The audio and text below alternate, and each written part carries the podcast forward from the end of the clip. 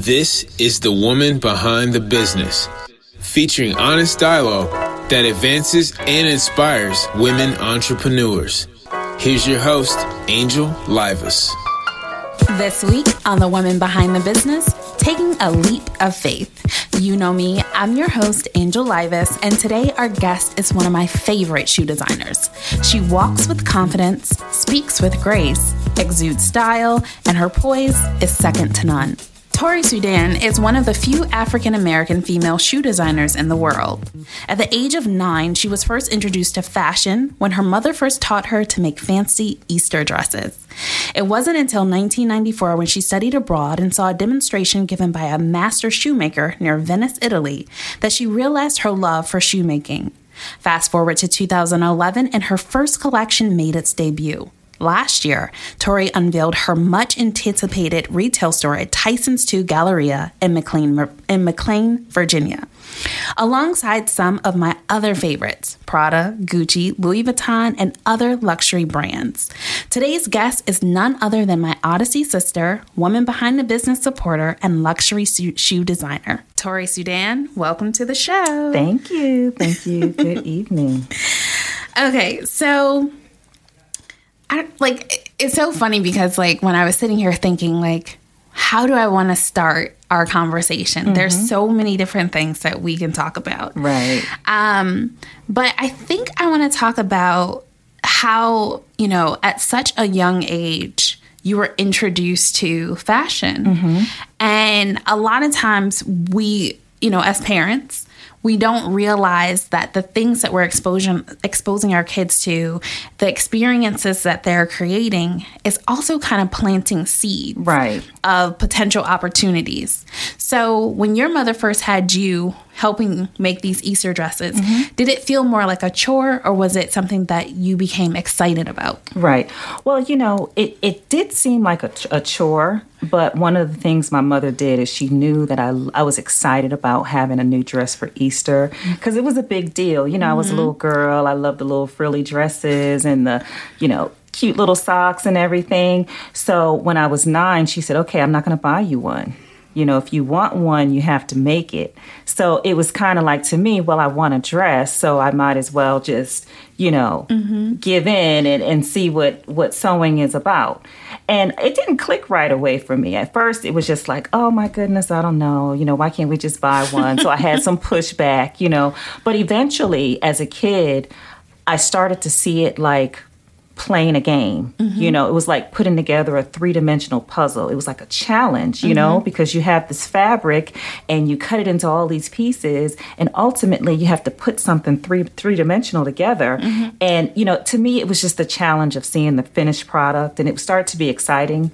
You know, for me. Mm-hmm. And the other thing about being young is that, you know, when, when children are young, they're open. They mm-hmm. haven't been discouraged. They haven't been, you know, taken all the intake of the world that tells them they can't do this and they shouldn't do this and all the insecurities. Mm-hmm. So I just received it. Mm-hmm. I really just received it and I was open about it, you know. But I'm I'm really glad that my mother shared that with me.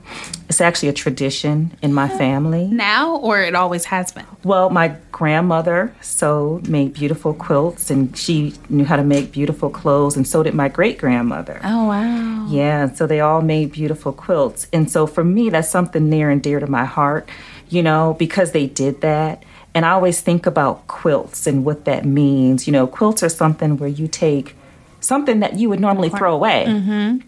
And you put it together and you make something beautiful. Mm-hmm. And not only something beautiful, but something that serves a purpose, you know, mm-hmm. keeps you warm. Mm-hmm. And so I have a lot of pride in that, you know, that people in my history were able to, my people in my family were able to be creative and to, you know, leave their legacy.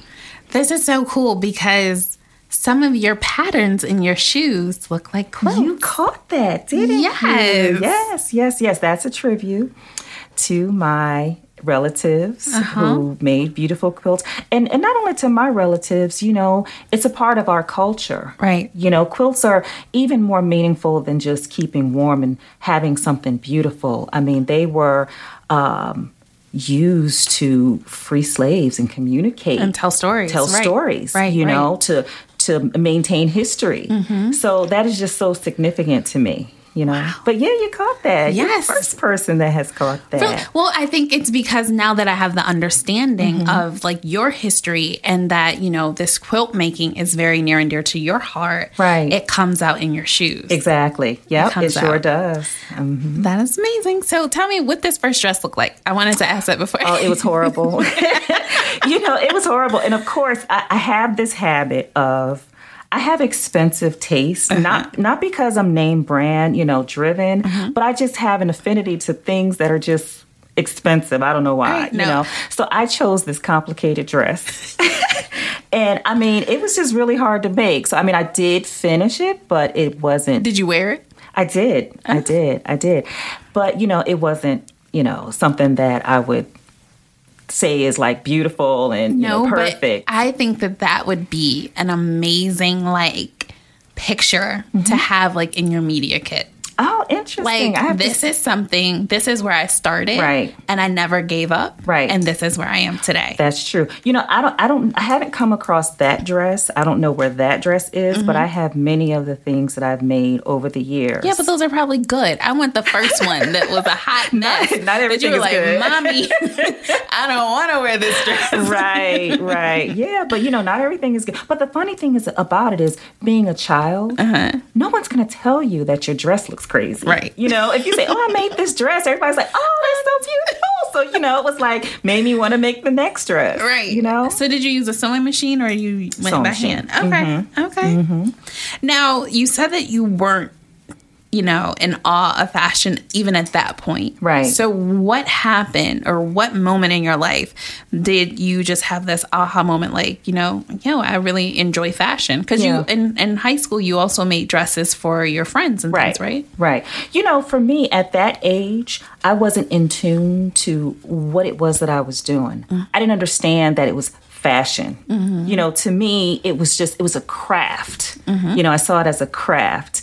And that's the part that I really enjoyed. You know, it was, it was equivalent to, um, teaching your child how to dance and they mm-hmm. just love dancing and they don't know anything about the the glory of dancing yeah. you know they just love being in that space Right. so i learned I, I loved being in that space of creating and making clothes and just i used to i used to sew for hours i like i didn't have a social life in high school. I mean seriously my friends knew where to find me. Uh-huh. i was in my back room in my sewing room sewing. Everybody hung out at my house because if you know that's how i connected with people. Right. because i was just it was my space. I got lost Mm-hmm. in that space you know? So i think for me that's how i knew it was just my love because it's really it's really really personal Mm-hmm. you know it's really it's it's really personal when you're really in that space and you're doing something that you love it's just it's like you're one with it Mm-hmm. you know there's no separation between who you are and what you do Right. All right. So, talk to me about the power of exposure um, and the experience you encountered that really opened your mind to new possibilities in the fashion industry, like when you were at Spelman. Okay, yeah. Well, you know, what was interesting is, like I said, I, I really love to sew and everything. And towards the end of high school, I did start to receive all of the input from the world and all the voices that said, you know what, creative fields, that's just a hobby. Hmm. What are you really going to do in life? You know, you need to do something serious. So mm-hmm. um, at that time, I did become insecure. Hmm. And I just really didn't know what I was going to do in life. And I decided that I was going to attend Spelman and try to find something else to focus on. So I left my past, my creative past behind, went to Spelman, didn't tell anyone that I sewed or anything. Whereas back home, everybody knew that, I did that, you know? So I reinvented myself at Spelman. Uh-huh. But it wasn't until sophomore year when I had a roommate who told me that she wanted to run for Miss Maroon and White, which is the Miss Morehouse pageant, the big pageant. And she said, "You know what? I really want to run." She was a sophomore, which was young, you know, to to enter. But she said, "I don't have a dress." And I was like, mm. I was like, you know, something, because you know, I, it was, and and I really wanted to help her. That's where my heart was in that moment. Like, I know I could make you a dress, girl. You know, that was what I was thinking. so I ended up showing her a book of all the dresses that I made over the years. And so she was like, Oh my goodness, I can't believe you didn't tell me that. So she trusted me. I made the dress. And what that did for me is during the pageant, I sat in the audience while she walked across the stage, and people reacted to the dress too. I mean, also her, the package, beautiful, right, talented. I just I heard people saying during the formal gown they were talking about the dress the dress and it was just like a surreal moment where i was sitting there anonymous because nobody knew. knew that i made the dress and i sat there and cried like you know i feel like i had been searching for what I was supposed to be doing. Mm-hmm. It's like that Dorothy moment. You know, mm-hmm. I'm looking for the shoes to get home, but mm-hmm. you already got what you need. You know, it mm-hmm. was that moment where it was like, I knew that I can be in fashion. I knew that I can do something. And I wasn't sure what it would be at that moment, but I knew that I was going to get back to it. So that's when I decided to study abroad mm-hmm. in Paris mm-hmm. because it was the fashion capital of the of the world. Mm-hmm. And so I was just searching like okay, you know, I know I'm supposed to be in this environment. Mm-hmm. What am I supposed to be doing? Right. So I took a trip to Venice and stayed at a convent and um, one of the nuns, you know, told me that there was a shoemaker in town and I should really see him because it was just something special. She didn't really even know about my background. She was just sharing, you know, attractions for the right, weekend. Right. So um, I had never really understood shoes before, mm-hmm. and and the amount of craftsmanship that goes into one pair of shoes, especially in Italy, particularly in Italy, mm-hmm. because there are companies that are families who have been making soles for decades, mm-hmm. specializing. There's, mm-hmm. there's such specialties. You know, they're making soles, they're making heels, they're they're specializing in the tannery, the leather, mm-hmm. and you pull together all of these beautiful things, and it makes a shoe.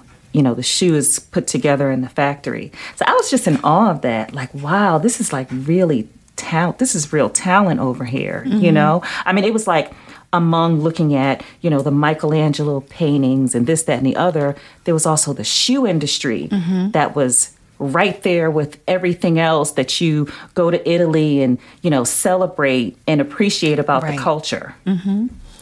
And so, what did that do for you, though? Like when you saw that master craftsman creating that shoe, mm-hmm. did it light a fire in you that said, what?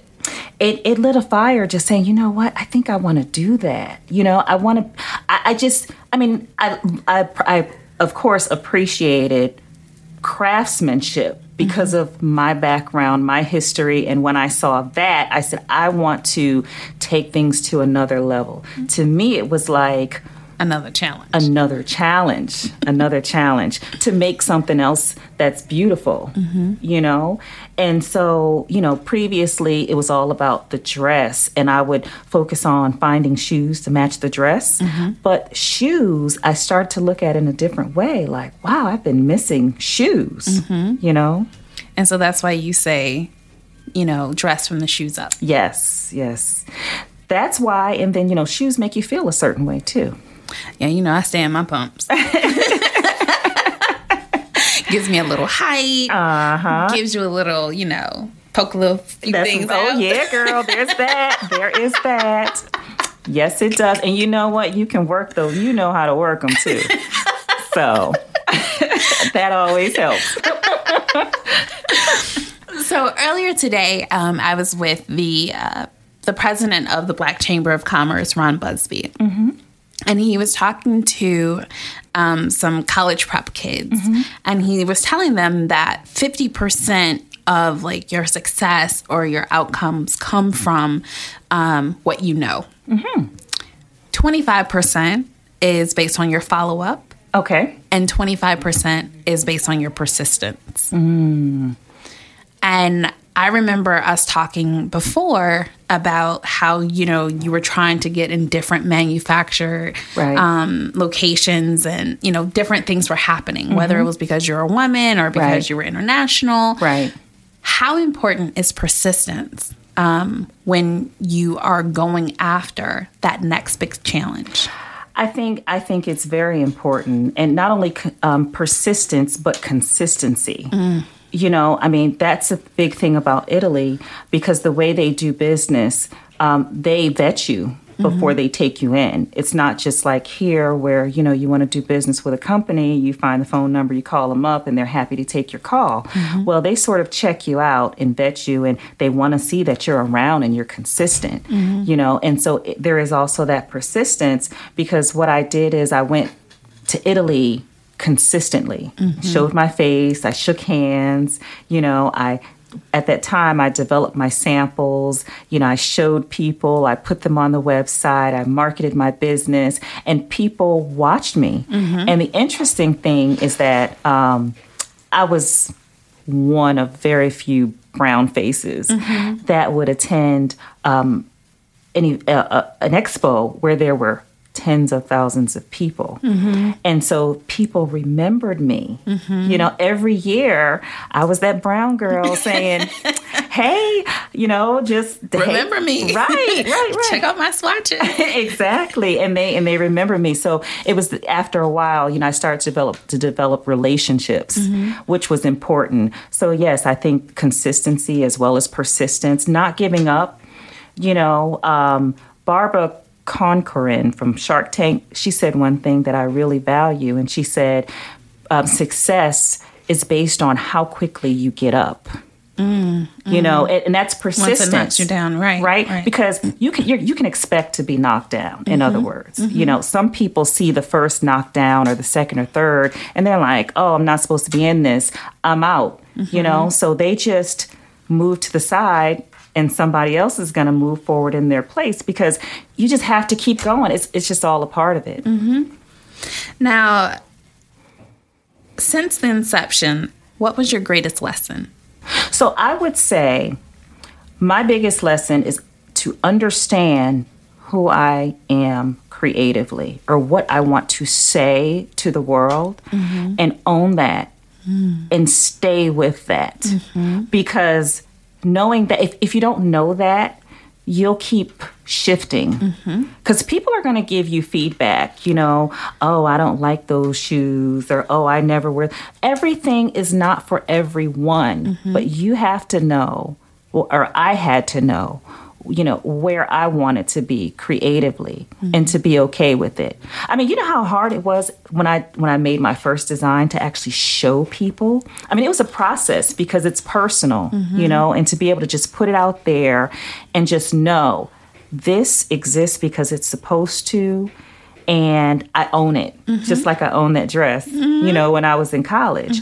So it's, I think that's the biggest thing is to not waver. And I often tell people um, in our branding classes that I, I speak about is just being authentic and, and owning, you know, exactly who you are. Right. Because when we know and can own and be truly authentic in our vision and our execution, Right. then there we don't have that wavering. Exactly. Because we're confident, we're confidently walking and maneuvering through everything that we're doing. Right. Um, and I think that a lot of people who are creative can relate to it being very personal. Right. Um, think about, I mean, I can say like some of the first times that I've written short stories Mm-hmm. or poetry or whatever, when you share that and the feedback isn't what you what you want, right. it can break you. It really can. it, can really, break your confidence where you're like, no, I ain't writing nothing else. Right. And if I do, it's gonna stay in my little That's journal. right. I'll just keep it to myself. That is so true. because to me it's great and if nobody else can accept it or isn't ready for it Mm-hmm. Right. you know and so that's very powerful Yeah, and you know, the follow up on that that I learned is so stay true to who you are creatively or whatever it is that you want to do, and then find your customer.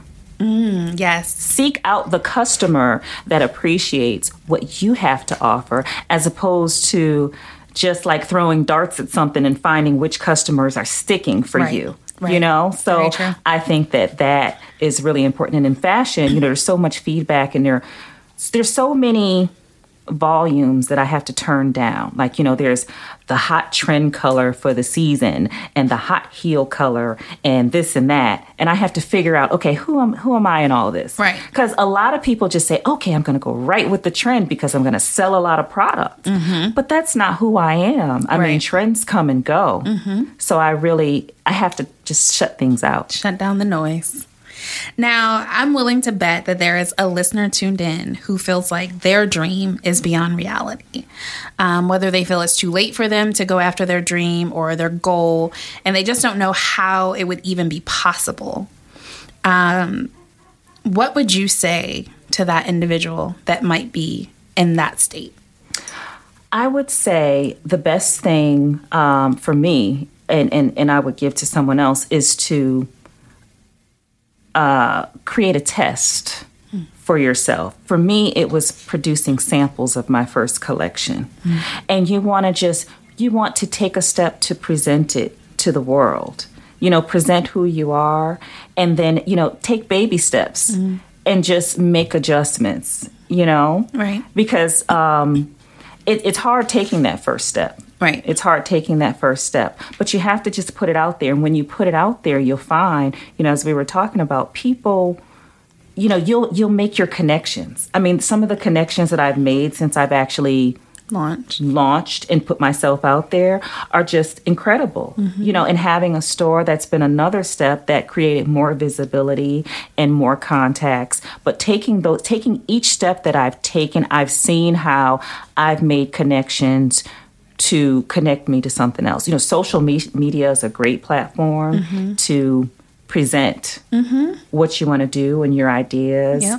And, to- get free feedback. exactly exactly So, going back to one of the things that you previously said in regards to like knowing your um your audience, right? And you kind of identifying.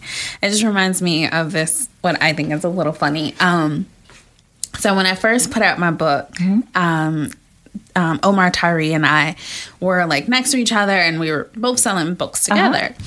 And I was like, okay, let me get your book. How much is your book? And he was like, oh, my um, hardback is twenty dollars. I'm like, oh, okay. He's like, how much is yours? I said 15 He was like, you're robbing people. Wait a second. Why am I robbing people? Right. And he's like, because your book is so thin and I'm giving them all this. I said, well, let's be clear. What you won't do Right. is degrade what I'm doing. Uh-huh. Because you're writing fiction and I'm writing fact. I'm giving people a product that they can actually utilize Right. to generate revenue, to help them with their branding, and to do all these different things. right So my audience may not be your audience. Mm-hmm. And if people aren't willing to pay for what they will get out of this book, then they're not my target audience. Yeah. And I think a lot of times with business owners, we we we pull our hair out trying to figure out pricing. Right. Right. Um, but I really think that knowing who your audience is, who are you trying to work with? Mm-hmm. Right. What do you want your clientele? What What do you want their experience to be? Exactly. And can it meet what you're able and capable of doing? right. Right. So Yeah, that's that's really big. That is really big and and so true. You know, pricing and positioning is is just so important. And you know, when and when you know that you offer that value, I think it's important to not um, to not downgrade yourself. You know, because we're quick to do that, especially when you're starting out. Mm-hmm. Now, I don't think that there's anything wrong with um, working under someone that you aspire to kind of emulate, Right. Or you want to be in a similar position Right. as someone. Um, and I can say that there are a lot of times that I did work pro bono for people Mm-hmm. just for the exposure and the experience. Um, but I feel like today a lot of people aren't willing to do that. You know, it's kind of Yeah. like, no, I need to be paid for this. Well, you don't know anything right now. So what am I paying you for? that's true. That's very true. now, your shoes are made in the same factory as like Manolo, right? Yes. and other high end luxury shoes. So, why was it important for you to find a factory in Italy to manufacture the Tori Soudan collection? Well, I feel like Italy, um, you know, the thing about shoes is the level of skill is really connected to where it's produced geographically. Mm-hmm. You know, China has a certain product. Mm-hmm. Italy has a certain product. Mm-hmm. And even within Italy, certain regions are known for different types of shoes and they have different skill levels. Mm-hmm. So, you know, understanding that, and of course, you know, this is my brand, my babies, you know, my namesake, I always wanted the best, mm-hmm. the best quality. So, the Venetian region, which is where my shoes are produced, and other brands like Louis Vuitton, and my factory also makes uh, Christian Dior. In that region, they have the finest dress shoes. You know, mm-hmm. in some other areas, they have more casual shoes. They have, you know, lower priced shoes. Mm-hmm. But that area is where the finest shoes are made. So that's the area that I was always trying to get to. Mm-hmm. And you're um, there now? I'm there now. Yeah. Yeah. And so what that means for me is I feel like I'm in good hands. I really feel like I'm working with experts. You know, because it's one thing to design a shoe, but the execution of it also has to be done right. Right. You know, every shoe doesn't functionally work after it's drawn. Right. You know, and and the people that are manufacturing it need to know that. Right. You know, they need to know that the opening in the in the um the upper is wide enough so you can actually get your foot in it. Right. You know, it, it- they they know the dimensions and the measurements and the pressure points on the foot to know that if you put a seam on this part of your foot, it's going to cause pain. So mm. they send me feedback and they say, you know what, Tori, I think you should consider, you know, adjusting this particular seam. And they speak English that well? Well, I have a production. I have a production manager who speaks English, and I will one day speak Italian well. I'm I'm trying, working on it. Okay. Uh-huh. Now, how is it building a business that's technically international? Like, you know, like we were just saying, like the language barriers, like how how does that work out? Yeah, it's a challenge. It's definitely a challenge. And um, one of the reasons that I have a production manager now is because I, I realized that translation, clear and uh, accurate translation, is very important. Mm-hmm. You know, at, at one one time, I was the point of contact with my factories, so I was mm. using my, you know, low level. Italian, uh-huh. they were using their low level English, and we were trying to, you know, Make it work. make it work. so, you know, it's always a problem when you put in, you know, a production order for burgundy shoes and they come out pink, right? Oh, so, yeah. you know, there are things like that and you can't redo shoes. Right. So I realized that that was really important. Right. To, to have that communication clear. So you got to invest where where it needs to be. Mm-hmm. All right. So thank you so much for sharing this wealth of information with us about how the Tori Soudan collection came to be. And during our second half of the show, we're going to talk about fashion. But for now, it's time to get techie with Tech Talk.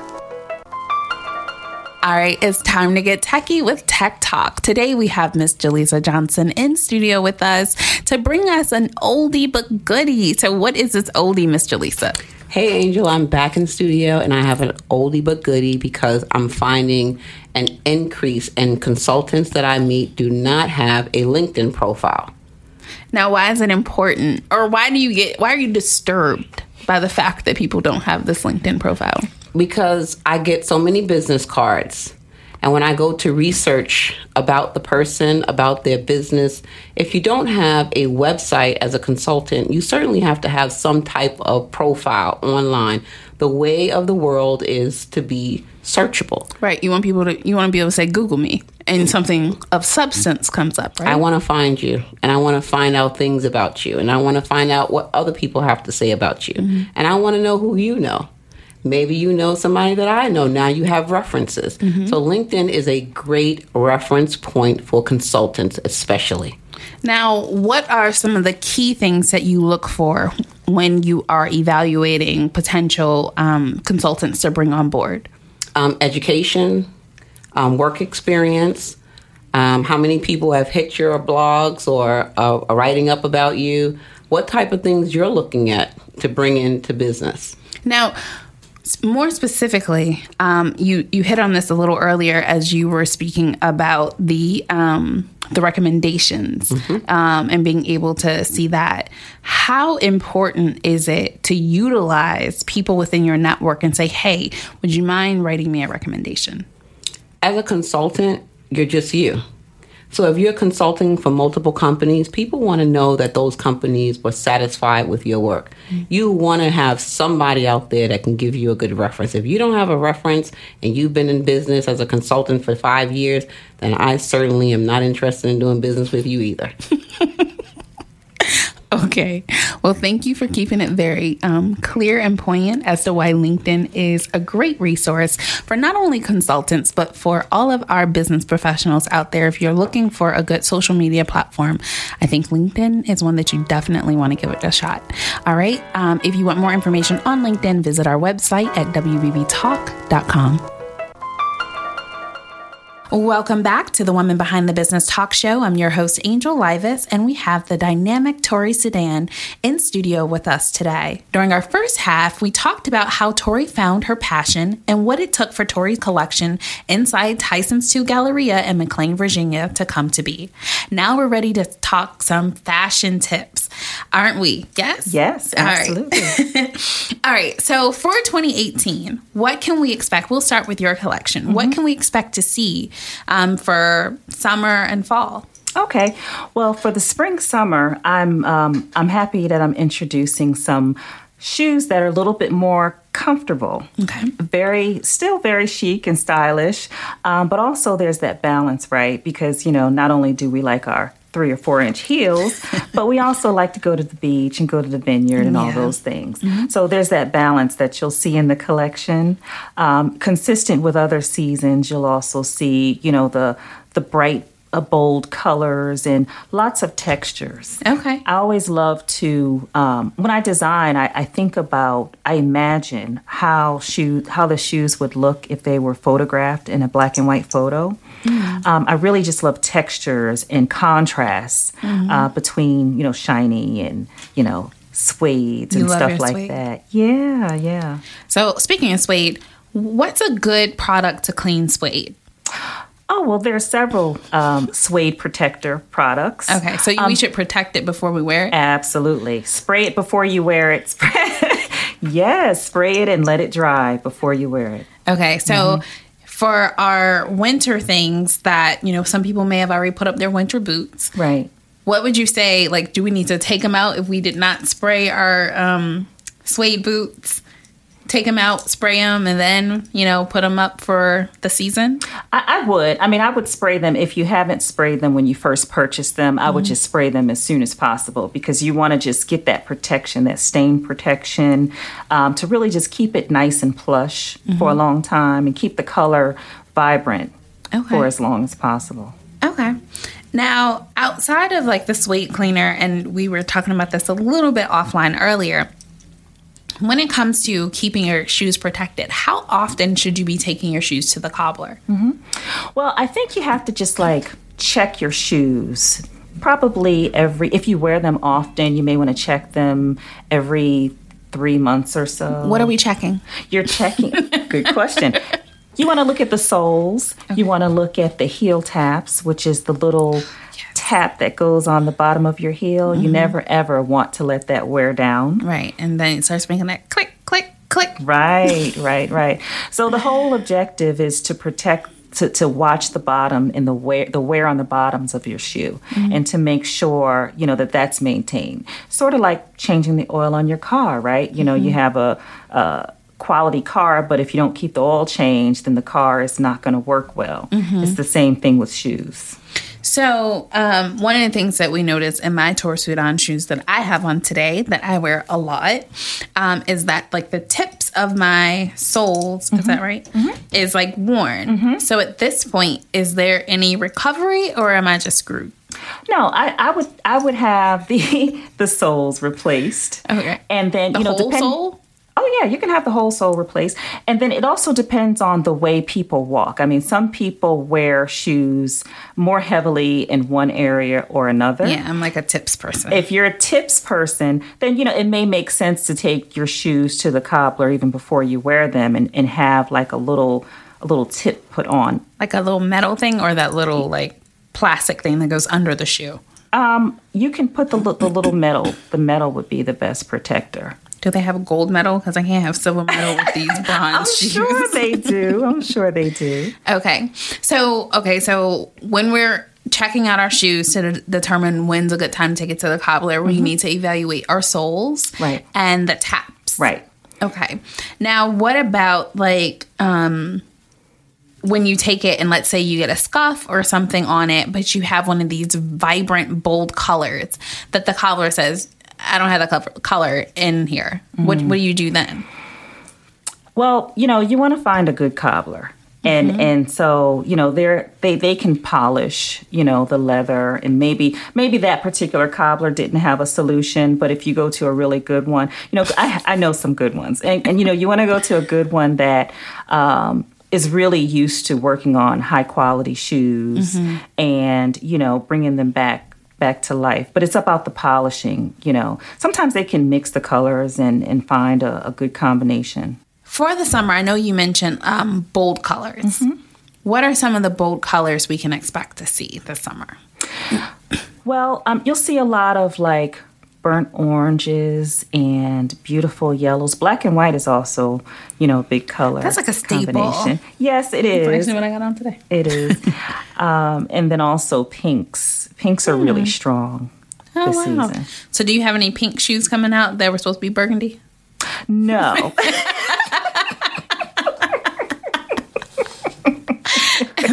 Just joking. but you have some pink shoes coming out this, I, this I season. do. Uh huh. Okay. Wonderful. Did you bring us any shoes to look at today? You know what? I brought a couple because I didn't know if you want to see Yes, them. of course. we can talk about them to our audience to let them know what's coming up for the summer.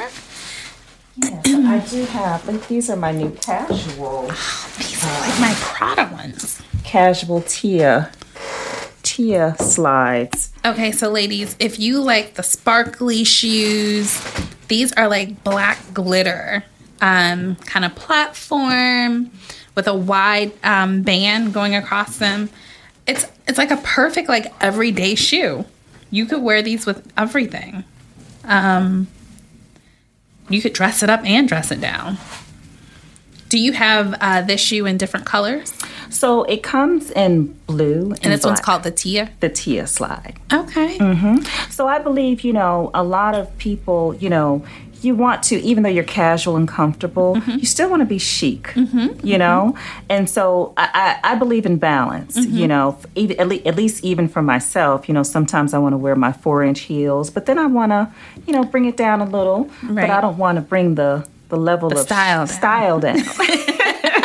Still trying to be chic and cute. Yes. Yes, yes. And this is another model, um, the Camila pump that I introduced this season. It has a little bit of a rounder toe, and you can see that the heel is a little bit uh, lower. Okay. But I do also have my higher heels as well. These are just some models. And I like that you, um, for most of your designs, you do them in like a two hill um, height. Right. You know, so for the people who like the style of the shoe but are like, yo, I can't wear that high heel. Right. There's typically an option for them as well. Right. These are pretty. Thank you. So these are like, you want to describe these, you know, because our audience can't necessarily see them. Is this like a metallic suede? Yes, exactly. It's a suede um, herringbone pattern that um, you know. One of the things that I try to find is is just like unique leather and um, textures within the shoes. Like for, like I was saying, for this would look amazing in a black and white photo. Um, but yeah, this is um, suede, a herringbone textured suede. I feel like you love suede. your suede. I feel like that's your signature look. Like you can always find, you know, somewhere in the shoe, Mm-hmm. there's going to be some suede.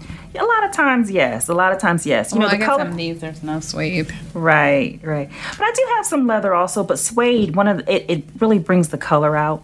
You know, makes the color really strong. Nice and rich. Uh huh. And suede is actually tends to be more comfortable than leather. Also, Oh, because it gives a little bit more. yeah. Interesting.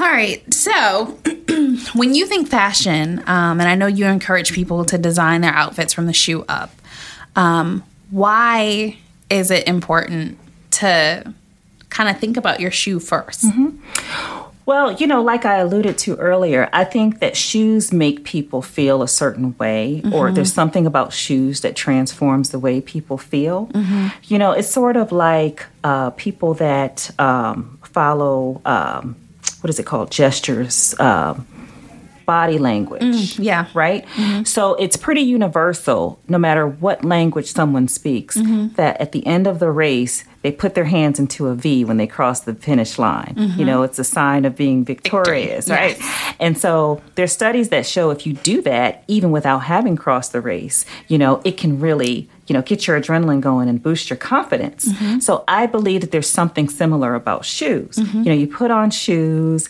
it kind of makes you stand taller, mm-hmm. makes you feel more confident, and it makes it so that you can really just take on your day, you mm-hmm. know, and just be that power woman and and and ace that meeting or that you know presentation so that's one of the things i love about shoes but I, that's why i think it's important you know a lot of people you know they don't they don't wear flip-flops to an important meeting and mm-hmm. there's a reason for that right no, I agree. All right. So this has been amazing. I love the shoes, the information that you shared. I know I found value in it. I hope our listeners found value in it. Um, but we've come to the point in the show where we do our moments from the valley. Okay. But before we do, we are going to head over to Dr. Tia Hill and let her lead us in our WBB health tips. Stay with us. It's that time of the show for the Woman Behind the Business Health Tip with Dr. Tia Hill. Today we are going to talk about what, Dr. Hill? Metabolism. All right, so talk to me about metabolism. What is it? Metabolism is how your body processes what goes inside of it. And this is the layman terms because I know you don't like when I talk medical. All right. So, what are some different things? Because I think on a regular basis we hear, oh, I have a slow metabolism or my thyroid aff- affects my metabolism and all these different things. Can you break that down for us? Like, what does it mean to have a slow and what does it mean to have a fast metabolism? So, I'm going to use layman terms examples. Um, you remember when you were younger and you could eat anything under the sun and it did not sit in that lovely place called your midsection, mm-hmm. that is when your metabolism was high, meaning that it was always rapidly going, just just eating up and using those vitamins, pulling those nutrients out. As we've gotten older, we slow down, we change, and then our body slows down and change too, especially if we stop working out, mm. especially if we're not drinking water, um, if we do have a thyroid situation, um, if we even have hypo diabetes. Mm-hmm. So all of these different things have affect you. So a rapid fast metabolism means that you burn relatively fast. Mm. Slow means that your body will hold it and it can just sit in your system for a period of time. So yes. Now, what are some different things if possible that we can do because I don't think any of us want a slow metabolism. At least I don't, based on what you're telling me. Right. So one of the things I guess the the going thing of 2018 is breakfast, making sure that you get. because that's when your metabolism starts. Um, I would also say fiber. You gotta have them bowel movements. Seriously, people don't like it, but a good bowel movement keeps you moving. it does. You should at least have two to at least two a day. Okay, so if I want to speed up my metabolism, like how is you know is this a process? Like I got to do this for two weeks of eating breakfast. Like what are some surefire ways to? One, I would do a detox first. That's what I tell anyone who has not had their system clean or regulated in a very long period of time. Do a detox. Once you start doing the detox, then start integrating normal practices. This is a lifestyle change. It cannot be a rapid, quick, surefire. I'm to do this today and I want these results. In order to speed it up, you're to have to be consistent and it goes over time. It does not happen because you ate breakfast two times. Oh, I should burn fat. It is not. And I think that that's one of the things that we don't tell people is that this has to be a lifestyle and this has to be for what you want for you in the long haul. Now, when you are eating breakfast, and I'm guessing we're talking about a nice hearty breakfast that is healthy right. in that regard. Mm-hmm. Um, are there other things like, you know, snacking throughout the day? Should I be eating, certainly. you know, six small meals throughout the day or what what how does that play into this i always one of the things that we've learned over the years is that everybody's body is different mm-hmm. so with different genotypes each person can do something a little bit different well what i do think is that everyone and i recommend is that you eat at least three solid meals with two snacks or two snacks with a heavy lunch. Like I've noticed some people who will eat lunch primarily, but and have a very light dinner. So just make sure that you know what your two meals are that you want to have that are solid, be it breakfast and lunch or lunch and dinner. Now, what are some good hearty and healthy snacks? And when I say hearty, I don't want a snack where I'm still going to be hungry. Well, I think that what we also have to remember is that our stomach is the size of our fist. And so over the years, we have elongated it to where it can hold more food than it's supposed to. Also, um, finding hearty foods, and a lot of people are becoming vegan. So, eggplant has a texture like meat, and it's also very whole and filling. Squash, zucchini, um, as well as um, certain fruits like papayas and different things, they will hold you too. Understanding portobello mushrooms, you can have them with breadcrumbs and different things. Um, understanding how to have your fish. Um, some fish have omega 3, which is also a good fatty uh, protein. Um, I'm thinking of some other things off the top of my head, but eggs, um, don't forget lean meat. Mm. So, you know, I know some people hate the other white meat, which is pork, but sometimes that it works as well. Lamb is also very feeling if you know how to cook it and it's not too gaming. So, this has been wonderful. Thank you. So I hope our ladies are ready to go out there and start working on their metabolism um, because I feel like the metabolism part goes hand in hand with our workout mm-hmm. and our, you know, eating a nutritious meal. And our thinking. It goes with our thinking too. think clear. When our metabolism's faster? No, when we're just doing right, like we're working out, we're eating better, we think clear. Okay. Well, awesome. Thank you, Dr. Tia Hill. And ladies um, and gentlemen tuned in, we hope that this has been informational for you. And to get more information, visit us online at WBBTalk.com. Okay, now it's time for Moments from the Valley. This is when you share a valley moment that you didn't think you would overcome and how you actually overcame the situation. So, Tori? Yes, well, my moment from the valley was when I first started. Um, after I did my samples and everything, I was ready to move on to my first production. And like I mentioned, you know, there are different areas in Italy that have different talent levels. Well, I uh, first committed to a factory that didn't have the talent that was needed to produce my line the way I wanted. And so I, I had them manufacture a small production that was unsuccessful. And so I had to create a ghost label and liquidate them. And so, you know, it was very humbling because I actually did the work of ripping out my labels and putting in the ghost labels. And, you know, it was just that I, I really feel like it was something that I had to go through. Mm-hmm. It really humbled me and really made me um, understand the importance of having a good partnership with a good factory and creating a quality product. So, you know, it, it really it really took me back. I mean, I, I was like it was like probably a year that it took me to recover from that. Just, you know, being discouraged. I was mm-hmm. discouraged for a minute. Mm-hmm. And so, what was waiting on the other side once you were able to get back in the game and yeah. Well, you know what? Um, like I said, I kept going to Italy and kept building relationships. And someone actually gave me their contact information, which people never do. They gave me their contact for their production manager. Mm. And they had seen that production. And they said, you know what? Your designs are great. You know, you just need the right people to produce your line. And they said, I'm going to do something that I never do. I'm going to give you my contact. And so they did that, and it just changed everything for me. You know, and so from there, I really started to understand, you know, how important it is to be in a That's good it. factory mm-hmm. and with people who know what they're doing.